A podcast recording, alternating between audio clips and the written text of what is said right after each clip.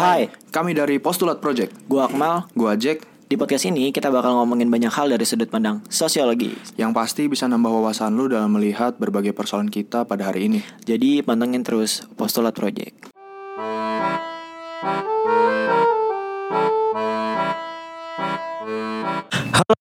pendengar Yo. Lagi bareng kita Balik lagi. Kemarin kita udah nge-upload, sekarang nge-upload lagi. iya sangat-sangat produktif Sangat produktif nih penembusan dosa kita soalnya dua minggu kosong Skip. skip gara-gara karena sakit. banyak hal kayak ya Iya, sakit itulah. lah dan sebagaimana macamnya Nah, mantap. pada sore hari ini ya sore hari ini kita mau bahas apa Jack Kita mau bahas tentang perempuan kan kini kayak isunya lagi hangat-hangat gitu loh kemarin. Kemarin ada beberapa waktu yang lalu ada Hari Kartini, terus ada Women March, terus ada yang kelahiran siapa itu yang tokoh feminis gitu kan. ah Ini kayaknya lupa Iya gue juga lupa. Tapi ini kayaknya seru banget gitu kalau misalnya kita omongin di postulat gitu kan. sebenarnya tuh kalau misalnya kita ngomongin masalah perempuan tuh nggak bakal ada habisnya men Nah, kenapa? Nah? banyak banget banyak masalah perempuan-perempuan yang harus kita telisik dan kita refleksikan ke dalam diri kita. Bagaimana sih cara kita tuh memandang perempuan? Ya dengan corok masyarakat yang sangat-sangat patriarkis ini apakah cara pandang kita tuh terpengaruh oleh itu dan menganggap perempuan sebelah mata gitu? iya. karena gue sendiri gitu loh. Karena lu kenapa? Eh, dulu memandang perempuan ya tidak sepatut seperti sekarang gitu Sama gue juga. buruk dan gue ngeliat refleksi gue yang dulu anjir ngapa gue buruk banget ya Hmm. dan sekarang tuh ya gue rasa gue bisa lebih apa ya memanusiakan manusia gitu loh manusia. Hmm. dan sepatutnya emang perempuan ya dilihat sebagai manusia gitu Hmm. bukan suatu hal yang uh, pelengkap atau apa pun itu Hmm. atau bahkan kosmetik saja ya perempuan ya adalah manusia yang dapat berdaulat sep- sama seperti siapa pun itu Hmm. Ini sebenarnya pembahasan tentang perempuan. Kan kalau kita kalau bicara tentang perempuan, kita bicara tentang feminisme sebagai sebuah ideologi pembebasannya gitu. iya Kayak kita ngomongin kaum buruh, sosialisme sebagai ideologi pembesa- pembebasannya. Nah, ini sebenarnya balik lagi ke kalau lu misalkan dengar waktu kita bicara yang di awal-awal banget tuh, Hmm. ilmu sosial itu. Nah, itu kan ini sebenarnya di sini apa namanya? Fe- feminisme itu dia sebagai basic gitu. Hmm. Di mana lu kalau misalkan belum bisa memanusiakan perempuan Hmm. atau lu belum bisa menempatkan perempuan sebagai manusia seutuhnya, lu jangan ngomong jauh-jauh gitu. Lu jangan pernah ngomong kita udah ke bulan, kita jangan pernah bikin mobil, sih. lu jangan ngomong itu dulu. kita udah pernah bikin mobil SMK ya, lu jangan ngomong itu dulu gitu. Tapi soalnya ya itu tadi yang basic aja yang masalah manusia untuk dimanusiakan, manusia punya hak untuk dimanusiakan, kita aja belum bisa mengkelarkan masalah itu. Gitu. Eh. Jadi ini sebenarnya masalah basic, tapi gue nggak ngerti ya kenapa sih maksud gue eh, apa ya masalah yang berkaitan tentang perempuan itu selalu ada gitu.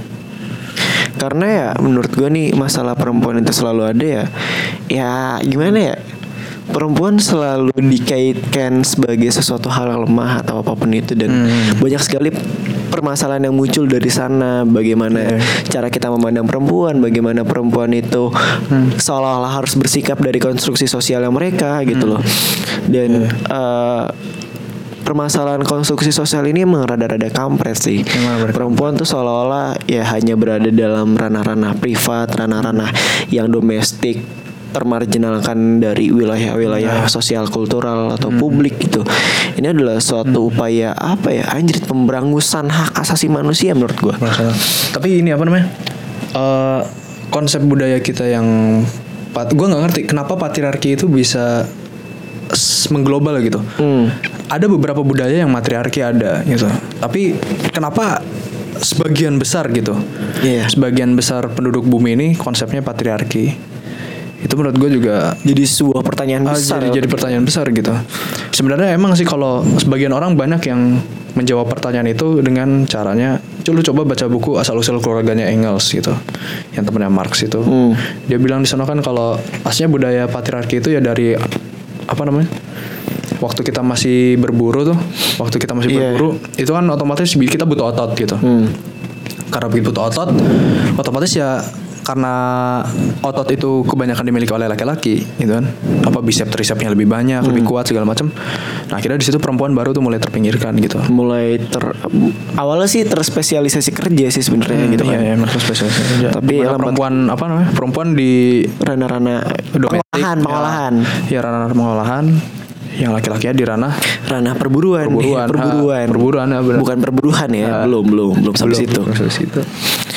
Selanjutnya eh, kan lu nih ikut eh, beberapa waktu itu kan ikut sekolah feminis nih Jack. Ah, gue ikut sekolah feminis. apa sih yang lu dapat dari sana gitu? Dan bagaimana sih cara pandang sekolah tersebut tuh merubah lu itu gimana sih? Oh, ya, jadi gimana ya? Aslinya waktu gue ikut sekolah literasi feminis dari lingkar studi feminis Tangerang tuh lumayan banyak sih yang gue dapat kayak gue baru tahu ada istilah femicide namanya tuh. Femicide. Femicide. Femicide itu adalah sebuah apa ya fenomena gitu di mana perempuan dia dibunuh atau dia disiksa atau dia dieksploitasi karena dia perempuan oke Nah, jadi kayak eh gue nggak tahu mungkin kayak budaya Araban dulu kali ya Iya bisa, iya iya, kayak Ah. perempuan itu dia kan dikubur gitu hidup-hidup. Iya. Karena keluarganya nggak seneng, karena per- keluarganya nggak seneng dia perempuan gitu kan. Iya. Nggak seneng sama anak perempuan, akhirnya dia dikubur hidup-hidup. Nah itu femicide itu. Nah sekarang praktik femicide aja tuh banyak banget kayak contohnya ada perempuan yang dia habis diperkosa terus dimasukin gagang sapu kan ke vaginanya tuh. Innalillahi Ada kan kasus kayak gitu banyak, kan. Nah itu femicide itu maksudnya. Maksudnya laki-laki kan nggak bisa digituin. Oke. Ditusbol, ditusuk pakai ditusuk penisnya ya karena nggak muat gitu Iya, loh karena gak muat gitu. Nah itu salah satu bentuk femicide. dan ya yang kebijakan Duterte yang waktu itu dia bilang saya akan menembak rahim atau vagina itu sangat-sangat fas Iya, gimana ya jahat banget jahat sih banget. terus juga eh, masalah-masalah perempuan tuh masalah-masalah yang sangat-sangat asik untuk selalu dibahas Iya. karena apa ya rakyat Indonesia tuh eh, ketika Banyak kasusnya. kasusnya banget gitu loh. Nah, baik itu kekerasan verbal, baik itu kekerasan non verbal itu yang banyak dialami oleh perempuan sehari-hari dan bahkan jadi makanan Iya. mereka dan banyak orang-orang yang eh, perempuan-perempuan teman-teman kita yang nggak bisa survive atau iya. karena banyak omongan atau apa pun itu ya mereka untuk memutuskan untuk bunuh diri itu kan kasihan sekali ya, gitu sebenarnya pas gua masuk lingkar studi feminis itu, waktu sharing tuh gue makin banyak tahu tentang khususnya tentang kasus ya. Iya. Kasus tuh kayak ada ternyata gue baru tahu kasus tentang buruh perempuan di Kalimantan gitu. Hmm. Di mana sekarang kan pemerintah kita tuh pemerintahan kita tuh pemerintah kita negara kita tuh sebenarnya sudah menerapkan peraturan tentang cuti haid, Iya. cuti menstruasi hari pertama. Nah itu parahnya di Kalimantan tuh ada kasus di mana bu di mana buruh perempuan kalau misalkan dia mau cuti itu tuh harus dibuka celananya nunjukin vaginanya ke atasannya gitu. Innalillahi. Jadi si atasannya tuh harus tahu benar kalau lu emang lagi menstruasi. Itu kan maksudnya apa ya kurang ajar gitu. dan nggak manusiawi Iya, banget manusiawi. pak. Sebenarnya kalau lu pengen pakai sains gitu kan sekarang udah bisa dicek dari tanggal kan. Hmm. Kan bisa ya gue nggak ngerti ya karena gue nggak paham gitu tentang Bahkan ada kayak aplikasi gitu. ya kok ya itu. Ada. Ada aplikasinya. Ya, itu kan pasti masuknya kan ke tanggal itu kan. Mm-mm. Ke tanggal gitu. Maksud gue ya apa sih? Emang peraturannya sudah mengakomodir gitu, tapi tidak memanusiakan Manusia. objek dari hukum itu gitu. Banyak sebenarnya kasus kayak dulu ada juga pembicara tuh dari LBH Apik. Dia kan lembaga bantuan hukum yang khusus bergerak di bidang keman, ah, bidang perempuan gitu. Itu banyak banget kasus perempuan yang kayak contohnya eh, dia jadi oh ya objektifikasi mungkin disebutnya kayak ini kita ada sepasang kekasih nih laki sama perempuan Iya. mereka udah pacaran terus laki-lakinya tuh dengan segala macam gombalannya minta si perempuannya ngirim foto bugil misalkan. Iya.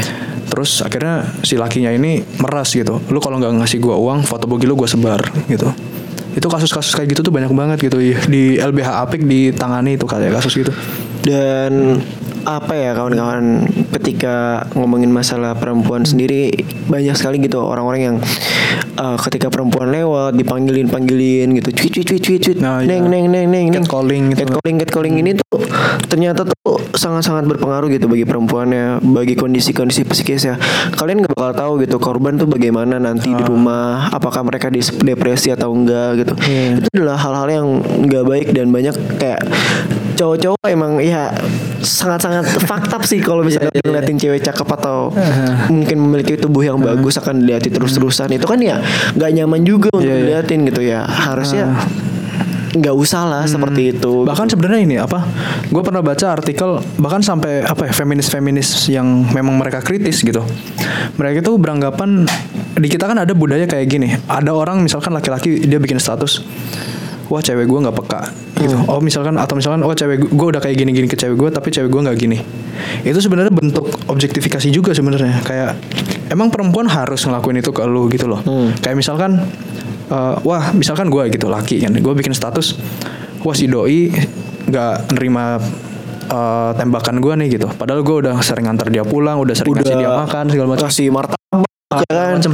Itu sebenarnya kalau dari kacamata seorang feminis eh, itu juga bentuk sebuah budaya maskulinitas gitu budaya patriarki. Emang perempuan wajib gitu ngasih gitu ke lu gitu? Jadi ada nilai jual atau bergainingnya gitu anjir? Ah, sampai menurut gue bagus sih apa namanya eh, teo sebuah teori kritis tuh dia masuk ke dalam eh, apa namanya diskusi kita dalam bernegara gitu. Soalnya balik lagi ke tadi itu masalah basic gitu masalah basic. Terus ngomongin masalah perempuan itu ngomongin masalah banyak sih kayak misal Iya, iya. kenapa sih uh, perempuan tuh seolah-olah di, di, uh, di- diidentikan dengan sumur kasur dapur kayak gitu. Itu kan adalah suatu hal yang menurut gue nih ketika lu mengidentikan mengidentifikasikan perempuan ya cuman ada di ranah-ranah tersebut lu memperkedilkan entitas yang dibuat oleh Tuhan gitu loh. Iya iya. Ini kan kita awalnya kan rencana kita kan pengen bicara tentang perempuan, perburuan sama Hardiknas. Nah sebenarnya tuh perempuan tuh dia masuk ke semuanya gitu. Iya. Bahkan ke isu lingkungan pun masuk gitu. Semua semua hal tentang kehidupan kita tuh banyak banget yang dikaitin sama perempuan. Di mana lu ngelihat perempuan sebagai seorang buruh gitu. Terusnya kalau lu misalkan lihat dari hardiknas bina Bagaimana- ketimpangan perempuan dalam hal bidang pendidikan di lingkungan pun harusnya bisa gitu. Ada ideologi ekofeminis gitu kan. Di mana ngelihat ketidakadilan yang diterima oleh alam itu seperti hanya keadilan yang diterima oleh ketidakadilan yang diterima oleh perempuan. Iya. Jadi banyak hal sebenarnya yang bisa lu bahas dari sisi perempuan gitu. Nah, cuman dosen kita di kampus tidak tidak dengan baik menjelaskan tentang hal-hal gitu. tersebut ya walaupun uh, beliau sendiri telah mengeluarkan karya-karya yang baik gitu Nah, tapi saya dirinya paling pintar. Alhamdulillah. Tapi saya agak menyayangkan hal-hal tersebut Iya, sih sebenarnya. Eh, dia mempunyai privilege untuk mengajar lebih baik, namun Hmm. menurut saya tidak dan ya cukup dienakin Iya, aja karena dengan buku-bukunya itu saya mendapat uang. Alhamdulillah. Ya, dengan bikin joke gitu. Pak asli. Ya. Tapi ya sebenarnya buku dia lumayan bagus tuh karena dari kasus juga sih gue ngeliatnya. Kalau asumsi-asumsi dia ya relatif lah. Kalau gue pribadi gue nggak setuju sama pendapat-pendapat dia banyak yang gue nggak setuju sama pendapat dia. Tapi gue sukanya dari tulisan-tulisan dia tuh dia ngangkat banyak kasus di sana. Ya apalagi yang kata ngomongin masalah kasus Perempuan dan Ahmadiyah itu. Ahmadiyah Hmm, itu kacau banget sih. itu kacau kan. di mana Ahmadiyah itu udah didiskriminasi. Ah. Kamu perempuan, kamu Ahmadiyah. Wah, double diskriminasi. astaga, astaga. Iya, iya, iya. Kacau Da- sih gue. Kacau banget gitu. Terus Sebenarnya ada kayak tokoh feminis tuh di Amerika, gue lupa lagi di Amerika ya kalau nggak salah. Namanya tuh Bell Hook gitu. Ah. Dia tuh dia muslim, ya. minoritas di Amerika kan. Hmm. Terus dia eh, dia lesbian, Oke, minoritas lagi. oke. Terus dia kulit hitam, Tambah tambah lagi minoritas. sangat Terus dia janda, mantap. minoritas lagi. Wadaw. ini apa nih? Ini, ini Abis kan. ini kalau udah main ML nih, main Mobile Legends udah udah first blood, second kill, triple kill, Ada savage, eh udah quadra kill itu. Terus savage ini udah Udah, ada adanya abis berarti ini. kurang lebih ada lima bentuk minoritas dan Diskriminasi. diskriminasi yang nempel di dia tuh. itu itu itu kalau iba- ibarat kata diskriminasi itu adalah marginalisasi itu dia Dia udah pinggir banget. itu ujung dunia Tapi dia kerennya itu dengan tulisannya itu justru karena dia saking minoritasnya itu tulisan-tulisan dia tuh banyak yang menginspirasi gitu. wah gimana tuh tulis Maksud gue gini apa nah? Dia aja pernah nulis eh gue tahu itu dari kisah banyak sih sebenarnya di internet gitu. Waktu dia nulis buku di belakang dia tuh nulis bell hooks itu pakai B sama H huruf kecil. Sama editor dibilang ah lu kayaknya typo deh gitu. Enggak dia bilang itu bener saya tuh pengen nulis bell hook itu dengan B dan H huruf kecil. Karena kalau huruf besar itu itu arogansi maskulinitas gitu kata dia. Jadi di dalam huruf aja tuh ada bentuk ideologi di sana menurut dia tuh. Wow. Nah dia sampai segitunya cuman emang rada nggak enak juga sih Dia tuh bilang dia kalau apa ya kalau seorang feminis radikal gitu dia kan beranggapan kalau cara pikir laki-laki dan perempuan aja beda laki-laki dengan maskulinitasnya tuh arogan Ya. nggak seimbang makanya huruf kapital itu nggak seimbang gitu kan huruf kapital selalu ada di depan tapi di itu D atau at itu kan selalu kecil huruf, huruf depannya. Nah kalau perempuan dia lebih teratur. Jadi semuanya kecil-kecil semua, besar-besar semua. Lebih adil ya. Lebih adil gitu. Nah bell hooks tuh bisa membaca itu gitu. Makanya dia sampai segitunya bell hooks itu B-nya huruf kecil, H-nya huruf kecil juga gitu. Oh enggak, mohon maaf tadi logika saya ada yang salah gitu. Ketika saya ngeliat bell hooks tuh, saya kira B-nya yang kecil terus E L L-nya gede. maaf. Semuanya kecil, semua hurufnya kecil bell hooks. tuh. Kayak ini kali ya, punya kalau misalnya contohnya bisa kalian lihat tuh di judul-judul lagu Bill Ellis tuh itu kecil-kecil semua Ya. tuh. Eh, kayak eh, apa pokoknya gitu deh, pokoknya kecil-kecil gitu. Jadi sampai segitunya. Jadi ideologi aja sampai masuk ke dalam Ranah. ranah apa ya? Salah susunan kata, susunan susunan huruf gitu. Iya. Sampai masuk ke sana. sampai sebegitunya dan waktu itu lu bilang masalah eh, perempuan ini kita bisa kaji dari kebijakan-kebijakan publik yang banyak yang Nah, iya iya. Hmm. tidak perempuan gitu. Ya, responsif gender disebutnya. Contohnya apa sih Jack? Contohnya kayak ini apa namanya? Kalau dulu kan gue belajar juga dari ada nama lembaga tuh Patiro ada. Iya. Dia tuh lembaga khusus tentang kebijakan publik. Nah waktu itu gue di sana diajarin tuh gimana caranya lu ngelihat sebuah kebijakan publik itu dia apakah responsif gender apa enggak gitu. Sebenarnya ada banyak cara ngelihatnya tuh ada kebijakan publik responsif gender, ada responsif disabilitas. Iya. Ada banyak sebenarnya tuh. Cuman waktu itu ya gue dapat yang responsif gender. Sebenarnya dari hal kecil aja tentang pengaruh utamaan gender waktu zaman Gus Dur tuh itu sebenarnya harusnya diterapkan ke semua lini kehidupan bermasyarakat dan bernegara Iya. semua dalam bentuk anggaran semuanya gitu termasuk misalkan eh, pemerintah daerah gitu membuat sebuah fasilitas itu harus dapat analisis gender dulu. Dia udah responsif gender apa belum? Kayak terminal gitu. Iya. tangganya tuh dia harus udah udah gitu. Buat kan perempuan di kita banyak yang pakai rok. Iya. nah itu udah pas belum. Kalau misalkan pakai rok itu aman nggak? Gitu. Itu harus sampai segitunya analisis gender tuh gitu. Nah cuman waktu itu gue tahu dari bang siapa gitu namanya. Dia di Patiro juga gitu. Banyak di aparat-aparat pemerintah itu yang so tahu gitu. Oke. ini udah oh ini udah responsif gender ini udah responsif gender gitu. Padahal belum dapat analisis dari yang ahli gitu. Iya. Ya kenapa eh, pejabat-pejabat ini so tahu mungkin ketika kita mau menganalisis gender itu akan mengeluarkan biaya gitu. Iya. Itu akan Bisa. memangkas biaya dan itu untuk kantong-kantong mereka, Mereka sendiri gitu. kurang ajaran Seperti yang gitu. kita tahu gitu bahwa ko- korupsi itu tuh udah berada dalam lini-lini apa pun gitu loh. Hmm. Ini adalah suatu hal yang ya sangat-sangat buruk lah untuk eh, kebijakan atau suatu pengambilan apa sih? Iya pas sebuah apa ya Iya kan sih sebenarnya. Muter-muter sih.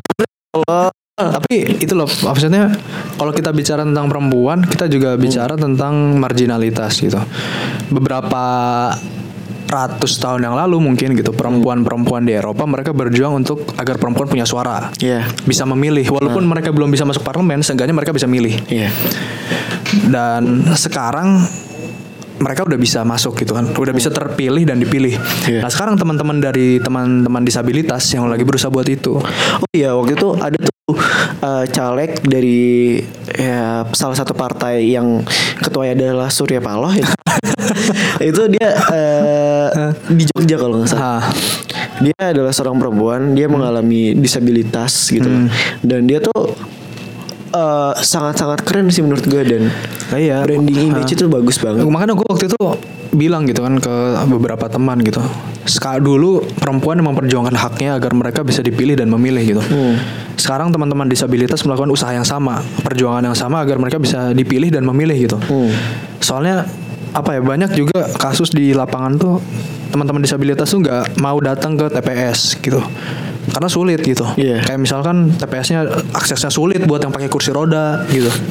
Nggak- itu kan otomatis mereka juga mager gitu geraknya ke sana. Nah sekarang teman-teman disabilitas sudah melakukan pergerakan yang Cukup cukup baik, cukup bas- cukup baik gitu. Cuman kita belum tahu nih ada nggak? Atau mungkin nggak tahu, mungkin ada tapi nggak terekspos media gitu. Caleg yang dia terpilih dari kaum disabilitas gitu bisa ngisi parlemen. Hmm. Kalau parlemen kita di grassroots menurut gue demokrasinya malah lebih jalan loh ketimbang yang di atas. Yang di atas tuh isinya elit semua loh. yang di atas tuh oligarki oligarki Eh. dan gue lebih setuju tuh waktu itu ada ada ada ide di mana kalau misalnya lu mau di DPR ya udahlah lu beberapa tahun aja lah nggak usah banyak banyak gitu dua kali periode aja gitu banyak orang-orang tua asli di Iya, DPR iya. tuh yang udah dari zaman Soeharto sampai sekarang masih ngisi. Dan bahkan kayak dia soal ngomong, saya di sini udah lama loh di sini. Ya, ya, ya nggak jadi urusan sebenarnya.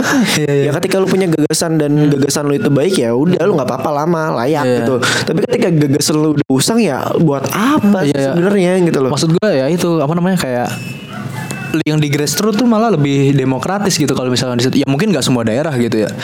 Tapi kayak kemarin gue lihat ada caleg P3 gitu dari daerah mana? Lupa lagi Tuban apa daerah mana gitu. Dia tuh peker, dia perempuan janda. Pekerjaannya sehari-hari itu cuma jualan kopi di Ah, terminal. gue tahu. Nah, Dari kemarin kan? Eh, iya, Iya, gue baca kemarin kemarin. Kemarin memang sangat baik hati sekali Iya. gitu. Maksud gue ya sampai segitunya sih. Bahkan dia suaranya lebih tinggi ketimbang ketua DPC-nya. Ketua DPCD itu kan.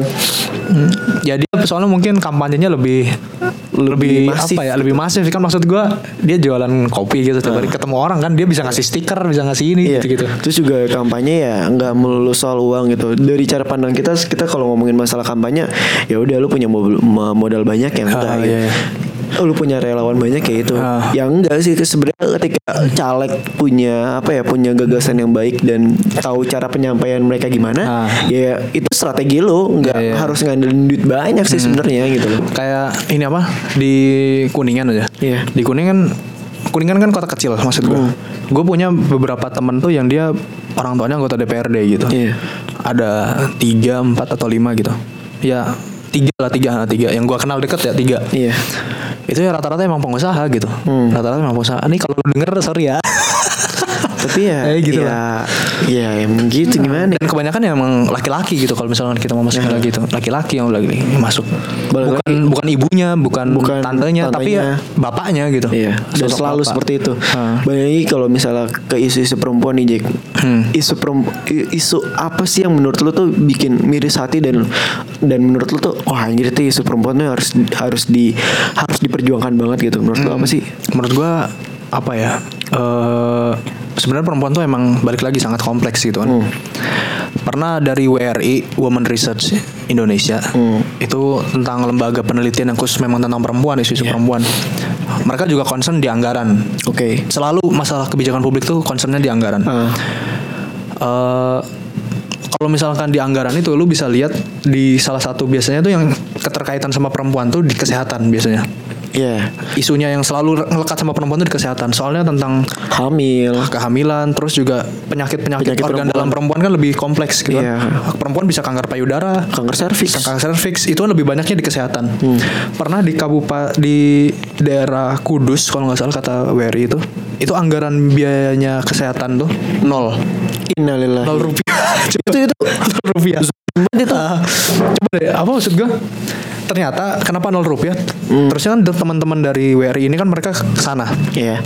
menanyakan kok bisa gitu itu karena anggarannya tuh 100% yang kesehatan tuh dialihkan buat bikin ini apa namanya Jalan. bukan bikin jalan Apa? yang selamat datang gitu loh Oke. Ya, Tugu atau ya, tugu kayak gitu. Iya, tugu tugu selamat, selamat datang datang. kayak gitu. Itu sementara ketua da- apa kepala daerahnya tuh bangga-banggain gitu kan. Ini kita sudah bisa membangun ini, warga kita yang ny- nyampe sini sudah bisa dapat seguan gede agung gitu kan. Daerah kita sudah mampu membuat begini gitu. Tapi menganggarkan mengorbankan anggaran yang seharusnya tuh buat anggaran kesehatan gitu. Coba lu bayangin misalkan ada seorang perempuan gitu. Dia di pedalaman udah hamil tua segala macem. Dia harus buru-buru dibawa ke puskesmas. Pas sudah sampai sana ternyata alat-alatnya tuh karatan semua. Iya. karena belum diganti. Kacau banget ya. kacau gitu. Tapi iya, mungkin dari cara pandang orang Indonesia sendiri yang ng- ngandelin e- eksistensi dulu deh, eksistensi nanti Ya. dia. Ya, gimana ya? gue nggak bilang dengan kasus tadi itu perempuan lebih lemah ya dengan banyak kebutuhannya enggak gitu itu memang udah kodrat secara biologis perempuan seperti itu dia lebih butuh banyak fasilitas kesehatan Ah, itu yang menurut gua apa sih namanya eh, lagi-lagi ya tadi apa namanya butuh fasilitas yang sama gitu. Kan adil itu kan nggak selalu dipukul rata kan? Iya. tapi adil itu kan di saat lu menempatkan sesuatu pada tempatnya. Hmm. nah salah satunya di anggaran tadi gitu. Perempuan butuh banyak. Oke berarti anggarannya tentang perempuan kesehatan gitu-gitu harus lebih tinggi gitu. Harus lebih baik gitu. Harus lebih baik gitu. Atau seolah-olah ya yang yang yang penting di, disiapin lah gitu. Ya ya yang di desa-desa aja. Apa namanya banyak puskesmas jalannya juga nggak benar. Itu kok ibu-ibu hamil bisa keguguran di jalan malah. Gonjang anjing gonjang anjing gitu jalannya kan. Sampai sekacau itu. Terus kalau kalau masalah apa ya, gue sendiri gitu yang menurut gue kenapa isu-isu perempuan harus di digalakkan atau apa ya semua pria atau semua laki-laki tuh ya seenggaknya gitu ber, berkependidikan gender lah gitu. Ah. itu karena gue ngeliat sendiri gitu bahwa ya ada apa ya pasangan gue gitu loh. Waktu itu mengalami eh, apa ya catcalling or something gitu. Dan itu ngebuat dia kepikiran banget gitu. Nah, lu, sampai lu, sebegitunya lu nggak marah gitu itu gue saat itu belum jadi. Oh, saat itu belum jadi. dan anjing kok kayak gini ya. Gue bisa apa suwe gitu kan? Ah. gue bisa apa nih? Gue bisa apa nih? Ah, anjir kok kok sebegininya gitu loh. Dan gue dulu adalah seorang pelaku catcalling gitu. Ya kalau kalau misalnya nih gue jalan nih sama teman gue gitu kan. Eh, naik motor gitu. Bercanda di jalan. Gue emang suka bercanda dan ya serampangan aja lah di jalan gitu. Ada cewek lewat sayang manggil gitu. Ah. dan gue gue biar anjir nih kalau misalnya nih orang di rumah gimana nanti ya? Iya, iya, korban-korban iya. ini gimana gitu dan banyak sekali korban-korban uh, dari kekerasan verbal gitu yang mengalami depresi gitu dari dari hal-hal kayak gini gitu loh. Dan penting sekali untuk kita nih laki-laki atau apa pun itulah gitu loh. Untuk uh, ya udah gitu perempuan nggak nggak bisa lu terus-terusan jadi objek Iya. dan bisa lu deketin seenak jidatnya atau apa pun itu gitu loh Tapi ini tadi lu nggak nyambungin sama laki-laki. Gua ada selalu ada setiap gue diskusi tentang feminisme gitu. Gue selalu mengajukan satu pertanyaan yang sebenarnya udah gue sendiri udah bosan karena gue sering nanyain. Iya. Tapi gue kepo dengan jawabannya. Yaitu bisa nggak sih laki-laki itu menjadi seorang feminis yang benar gitu, seutuhnya. Iya Itu selalu banyak. Ada yang bilang bisa, ada yang bilang enggak gitu. Iya, kalau gue ngeliat sendiri kan ya sedikit mengutip bukunya Buning Dara walaupun saya sangat-sangat ya saya sangat-sangat senang gitu Saat-saat dengan senang buku ini Ya, bisa dapat uang. gitu. Iya bisa dapat uang. Kalau dia kan ngomongin masalah feminisme kan tujuan awalnya dalam untuk memobilisasi perempuan di mana perempuan tuh sadar bahwa mereka tuh tersubordinasi dari sistem gitu loh. Iya, iya. Ketika laki-laki menyadari bahwa perempuan itu tersubordinasi dari sistem atau perempuan itu mengalami termarginalkan gitu loh. Laki-laki ya harusnya bisa bersikap lebih baik gitu. Terhadap perempuan ya ketika perempuan itu bekerja di ranah domestik seperti ibu rumah tangga harusnya lebih ngerti gitu bahwa ketika l- istri anda menjadi ibu rumah tangga itu kerja bukan 8 jam sehari itu Iya. kerja 24 jam sehari. Dan laki-laki tuh kadang-kadang banyak sekali yang tidak mengerti hal tersebut dan seolah-olah ngeliat perempuan ya udah asik-asik aja di rumah padahal enggak gitu. Contohnya kayak nyokap gue gitu Ah. seorang ibu rumah tangga dan sering sakit-sakitan gitu Iya. karena karena ya 8 jam sehari Eh, bukan bukan 8 jam sehari 24 jam sehari Iya. gitu loh. Tanpa digaji. tanpa digaji. Hmm. dan jujur gitu gue aja ketika liburan di rumah terus itu suntuk apalagi nyokap gue gitu loh Hmm. Iya, iya. dan bahkan nyokap gue juga bilang gitu bahwa ya ibu mah liburan ketika ibu lagi ngaji atau bahkan tidur Hmm. kayak gitu doang liburannya sebatas itu dan perlu untuk kita tuh menyadari bahwa oke kayak gini kayak Iya, gini iya. gue bisa bantu apa gitu loh Gue pernah baca juga tuh, aslinya masuk sama pembahasan lo gitu. Apa namanya? Eh, ada orang yang seorang feminis Marxis gitu. Hmm. Dia beranggapan kalau misalkan patriarki dengan budaya kapitalisme itu dia ada Bersinggungan. bersinggungan gitu. Oh, korelasinya positif. Iya. Kapitalisme semakin tinggi, patriarki semakin tinggi. Hmm. Begitupun sebaliknya gitu. Itu terus gue coba cari gitu. Emang apa sih asumsi lu, asumsi dasar lu yang bisa sehingga lu bisa berkata seperti itu gitu. Hmm. Salah satunya tuh dia ngambil contoh kayak ini, apa namanya?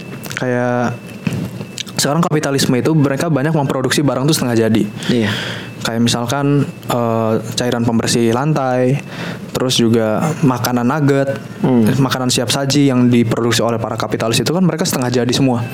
Karena setengah jadi itu otomatis butuh pengelola betul pengelola gitu. Sementara laki-lakinya kerja berarti pengelolanya kan siapa kalau bukan di rumah? Kalau bukan perempuan gitu. Otomatis dengan adanya kapitalisme itu perempuan semakin terdomestifikasi gitu. Jadi terus siapa yang masak aku kan Dari- nggak bisa masak Ah. gitu pasti selalu kayak gitu pampers bayi pun harus ada yang makein. bahkan iya kacau banget sih Ah, semua hampir semuanya semuanya. eh apalagi banyak kan yang emang barang-barang tuh setengah jadi gitu. Hmm. Sedikit banget orang yang dia memang kapitalisme itu memproduksi barang full gitu. Ya kalau elektronik ya beda lah gitu. Hmm. Iya. Elektronik ya beda gitu. Mungkin ada juga anali mungkin gua aja yang belum tahu gitu. Hmm. Bisa jadi di balik barang elektronik yang kita pakai itu ada unsur-unsur patriarkinya juga di dalamnya. Bisa banget karena ya dalam segala lini ya pasti seperti itu gitu. Ah. Mungkin gua ngerasa uh, bukan Hmm. pat- ini sih Jack masalah fetisisme komoditas gitu. Kalau misalnya iya, iya. perempuan tuh selalu identik dengan selfie gitu. Hmm. Makanya itu jadi bahan jualan gitu loh. Iya, iya. Oke, uh, Pipo selfie kamera gitu. Itu pasti- hampir semua iklan elektronik tuh kebanyakan perempuan kan yang tampilin foto selfie. Iya. Ah. Nah, itu bisa dianalisis lagi tuh. Bisa dianalisis juga di sana. Iya, di mana perempuan tuh seolah-olah dilihat sebagai orang yang selalu menampilkan dirinya cantik Ya, dan menampilkan jadi kayak kosmetik banget gitu Ah. dan jadi objek dari segala sesuatu. Iya bisa. Ah, coba, gue mau balik lagi ke pertanyaan gue. Menurut lo, secara pribadi, bisa nggak sih laki-laki itu menjadi seorang feminis? Iya, kalau misalnya feminis ini dianggap sebagai suatu hal yang kesetaraan dan menjunjung tinggi hak masing-masing uh, manusia ya bisa menurut gua. Kalau menurut lo bisa? Ah, gue pernah ketemu orang yang dia beranggapan nggak bisa. alasannya? Alasannya gini, sekarang tuh budaya patriarki kan, lu udah paham sendiri dia sangat mengakar kuat di kehidupan kita gitu. Iya. Katakanlah lu sebagai seorang feminis gitu. Nah, Katakanlah sebuah seorang feminis yang radikal lah bahkan. oke. Nah, sefeminis feminisnya lu, Hmm. lu tuh sebagai seorang laki-laki pernah menikmati surplus karena lu sebagai laki-laki. Iya. Nah itu mengurangi citra feminis lu sebenarnya. Hmm. Dia tuh beranggapan kayak gitu. Dan uh, Jadi sefeminis feminisnya lu gitu, Ah. lu tuh pernah menikmati kenikmatan sebagai seorang laki-laki yang nggak bisa didapatkan oleh perempuan gitu. Iya. Ya, itu Ah. adalah suatu anggapan yang kalau misalnya murni banget kayak Iya, maksudnya sulit banget gitu kayak contohnya ketika lu mau mau apa namanya? mau mau berperilaku keadilan gitu. Pasti dari konstruksi sosial, ya udahlah nyokap eh, apa nih? Istri lu di rumah aja sih kenapa sih gini? Iya, iya. Hal-hal yang kayak gitu tuh yang bikin apa ya? Bikin perempuan tuh bikin laki-laki tuh yang udah punya kesadaran gitu loh. Teracuni dengan Iya. omongan-omongan konstruksi sosial Ya, ini. Kayak gitu. kayak misalkan ini contoh nyatanya tuh kayak misalkan oke katakanlah gue misalkan orang menganggap beranggapan gue seorang feminis gitu. Iya. Gue ikut sekolah literasi feminis, gue ya walaupun gue belum pernah demo atau turun ke jalan untuk masalah perempuan ya gitu. Oke. Tapi seenggaknya gue belajar untuk Tahu. uh, emansipasi tentang keadilan gender gitu. Tapi walaupun gue udah sedemikian rupanya gitu, gue sebenarnya menikmati surplus gitu. Contohnya, gue sama nyokap sama orang tua gue, gue dibolehin ngekos. Sementara adik gue yang perempuan nggak boleh. Itu kan udah ketimpangan sumber daya sebenarnya.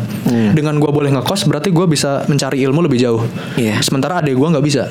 Karena dia perempuan, karena dia perempuan nggak boleh ngekos, karena nggak boleh ngekos berarti nggak boleh mencari ilmu di tempat yang jauh. Itu kan sebenarnya gue udah dapat surplus, adik gue nggak. Nah dari kayak gitu aja, ada seorang feminis kayak teman gue tadi menilai lu lu nggak bisa sebagai seorang feminis gitu. Karena lu udah menikmati surplus yang perempuan nggak bisa dapat. Tapi kayak itu Gitu. selalu ka- seolah-olah kaku banget gak sih? Ya mungkin kaku banget, tapi kalau lu udah debat dia pasti dia punya argumen gitu. Iya sih. ya menurut gue argumennya sedikit masuk akal sih. Iya, sebenarnya. menurut gue juga masuk akal. Gue juga masuk akal. Oke, eh, kita Mungkin sudahi dulu ya. dulu kali ya. Kita sudahi tentang perempuan, perempuan. perburuhan dan pendidikan. Ya walaupun sedikit Ya, sedikit sedikit-sedikit lah, gitu. Ya ke depannya sih kita Insya Allah bakal bahas masalah perburuhan dan hardiknas. Yoi. Oke, tunggu aja. Nanti. tunggu updatean dari kita lagi. Nah. Kalau lu misalkan ada saran buat kita, jangan lupa email di ke postproject at gmail.com. Oke. Iya. belum lagi ya, belum lagi. Kita nanti bakal ekspansi sosial media. Pokoknya Gmail aja dulu biar biar terkesan lebih profesional. Yo, Oke, Oke, siap. Siap.